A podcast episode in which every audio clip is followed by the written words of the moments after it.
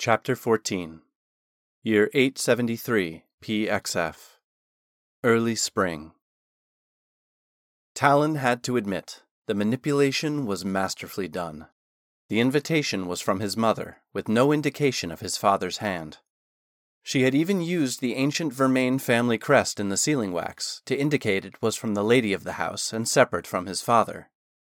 While not directly stated in any way, the invitation gave every indication his mother sent it in defiance of his father and as some form of rebellion against his iron control of the estate. The Festival of Blossoms gala was, of course, the perfect choice, just as was every aspect of this outreach from his family after fifteen years. The gala was large enough that Talon and his parents could keep direct interaction to a minimum, but intimate enough that Talon's presence, both as the Courvermain heir and the must have guest of the upper echelon of Arnador society, would be well and duly noted by all. And the final masterwork stroke, the gala, as always, was a masquerade. Talon was absolutely not going to attend. It was a decided issue in his mind. He was not about to again fall into his family's web of deceit and control.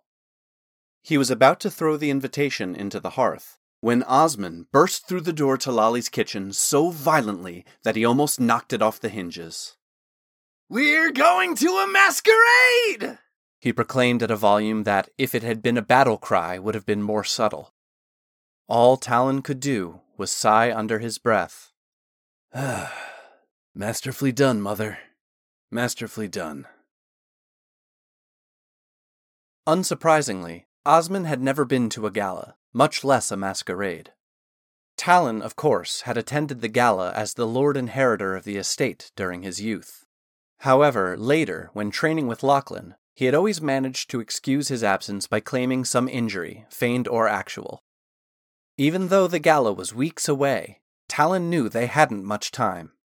If invitations were already in people's hands, the tailors and the mask makers especially would receive commissions this very morning, if they didn't already have them from the nobility who had planned ahead.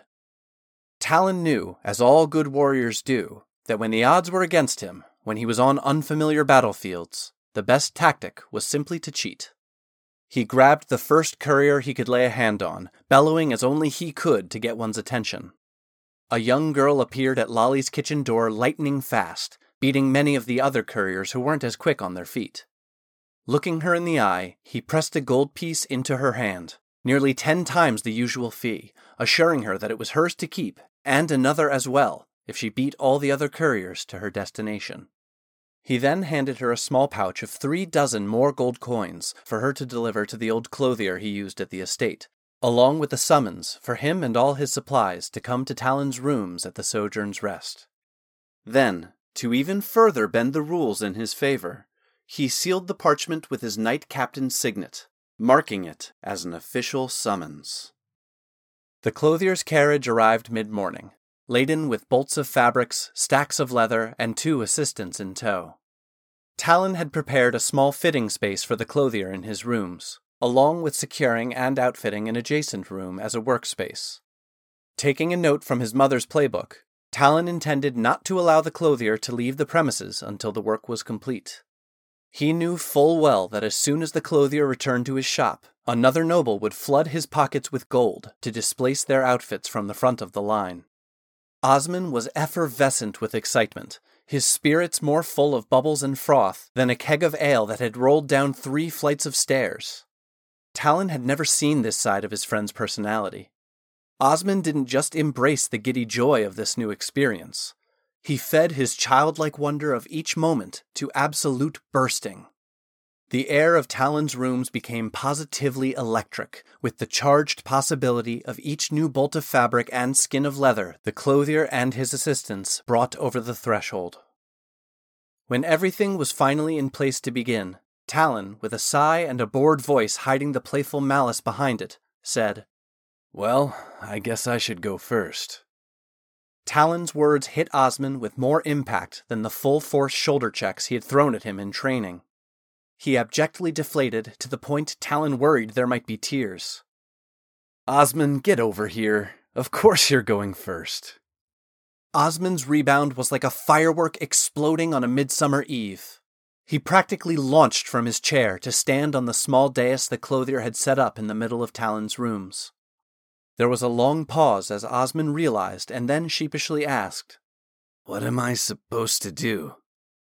The clothier and his assistants, who had likewise been infected with Osmond's exuberance, with a sparkle in their eyes, replied, Tell us anything and everything you want this outfit to be, and we will make it happen. Anything? Osmond confirmed, Everything? making sure he had heard right. The clothier looked over his shoulder to Talon to confirm he was aware of the costs. Talon nodded in the affirmative. Anything within the realms of the mundane, arcane, or divine, the clothier stated matter of factly, adding a spark of arcane energy between his fingers with a flourish. The Festival of Blossoms traditionally had been an occasion to celebrate the coming of spring, fertility, and blessings for a good harvest. Falling on Hearth's Rest meant the whole of the populace could participate in the picnics and parades and the prominent wearing of their favorite flowers and blossoms on their clothing and oversized hats. However, through the years, the homespun festival became more and more gentrified by the nobility to its current form in which one had to have powerful connections, social status, and, most importantly, vast amounts of money to participate fully. Noble houses would predate upon one another to win who had the most extravagant, best attended, most talked about party of the season. If for no other reason than the nobility's bloodthirsty attitude towards the whole blossom social season, Tommen Corvermain would have had nothing to do with it. However, after one ill aimed jab at the House Corvermain thirty years ago, Tommen set loose Veronique on assuring no other house would ever dare to challenge his house again for hosting the pinnacle event of Blossom Festival. Thus, the Corvermain Blossom Gala was born. While mostly invisible for the rest of the year, Veronique became the tectonic force behind shaping the gala and all things Blossom Festival in Arnador. Her ruthless hospitality and vicious pleasantries eviscerated all who crossed her during the planning season for the gala. Where social manipulation did not fulfill her needs, money was applied liberally, and if still unsatisfied, she would leverage the full political weight of House Courvermain against the offender. Treaties between empires had been scuttled over an embassy daring to plan an event opposite the gala. Veronique not only didn't take prisoners when it came to the gala, but she would also hang her rivals' metaphysical social corpses on her tea parlor wall as trophies. After rigorously enforcing a flowers only theme at the gala for a decade, even Veronique recognized its limitations. Hence, she expanded the theme to the more accommodating one of nature and the seasons, which allowed the gala to truly flourish, becoming grander and grander each year. Talon was sure this year would be no exception, so when Osmond could not decide between an outfit representing summer or fall, Talon, as offhandedly as he could muster, suggested, Why not both? Naively, he had not expected Osmond's spark of inspiration and exclamation of, Or all four!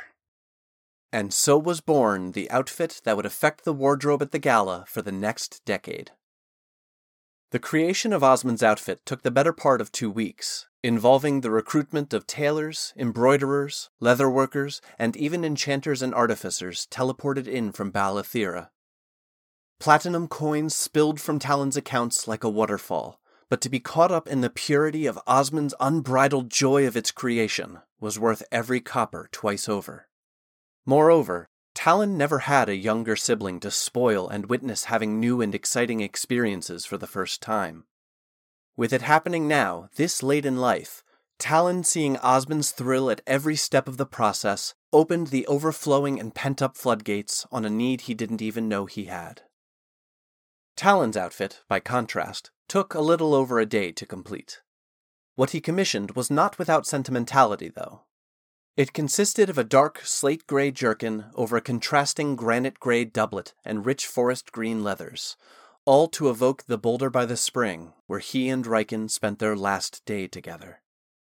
He matched it with a fitted leather mask ornamented with the bright green leaves of an apple tree in spring and a single apple blossom above his left brow.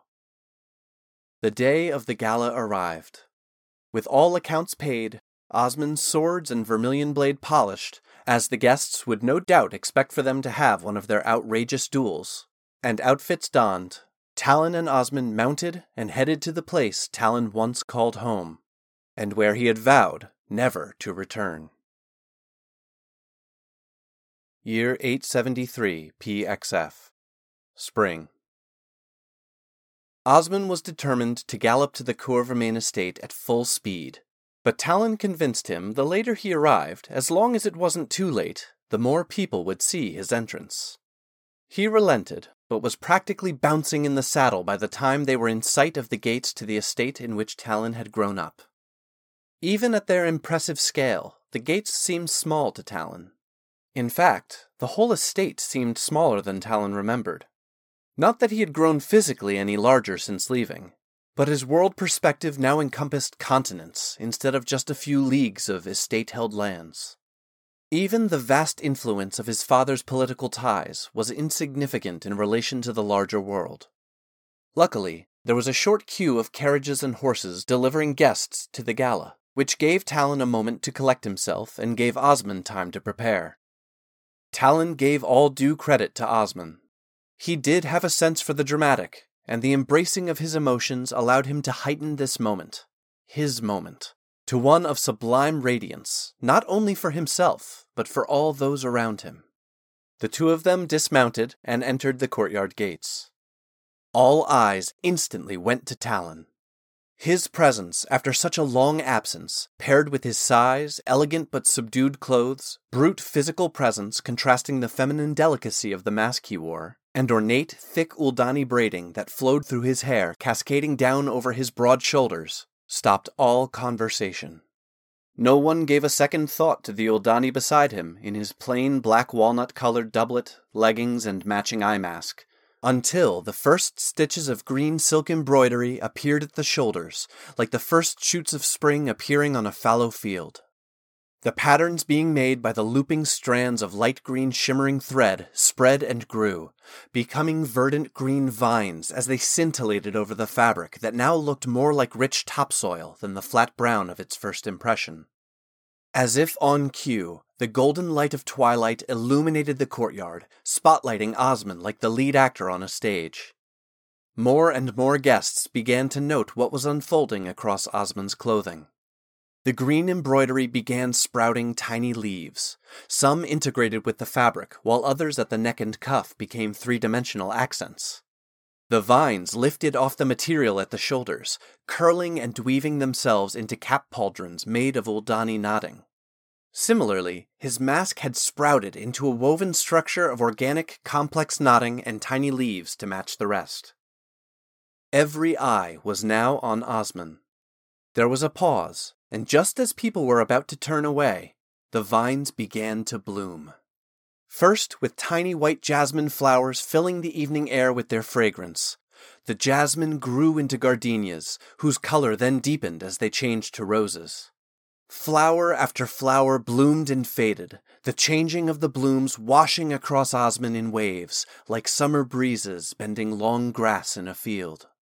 With each successive varietal, a longer and longer cape with an ethereal echo of each bloom grew from the pauldrons on his shoulders and flowed down his back.